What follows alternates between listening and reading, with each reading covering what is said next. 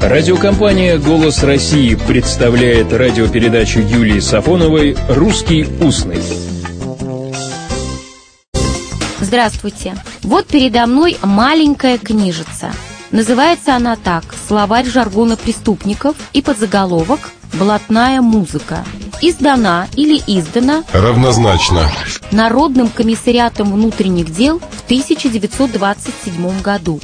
На титуле надпись «Не подлежит оглашению». В предисловии написано «Выяснение истинного смысла блатных слов представляет собою одну из важнейших мер предупреждения и раскрытия преступлений.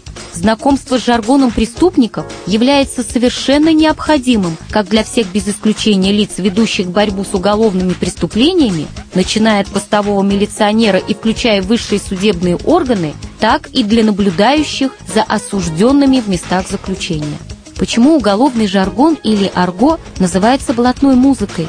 Это название «блатная музыка» появилось в лексике деклассированных элементов на рубеже XIX и XX веков. В 1908 году вышел словарь Трахтенберга, который назывался «Блатная музыка. Жаргон тюрьмы».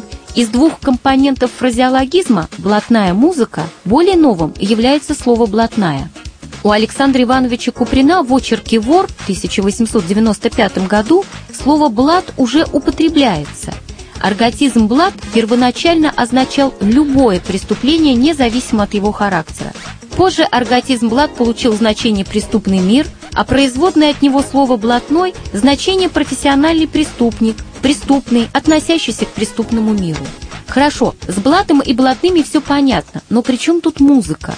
Полагают, что музыка в значении язык преступников связана с выражением «ходить по музыке», которое активно употреблялось уголовниками в середине XIX века.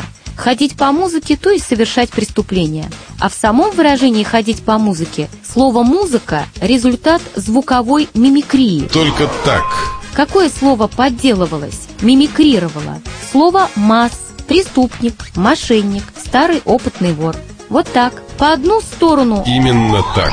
блатная музыка языка, по другую сторону строгий марш русского литературного. Но по обе стороны или по обе стороны Равнозначно.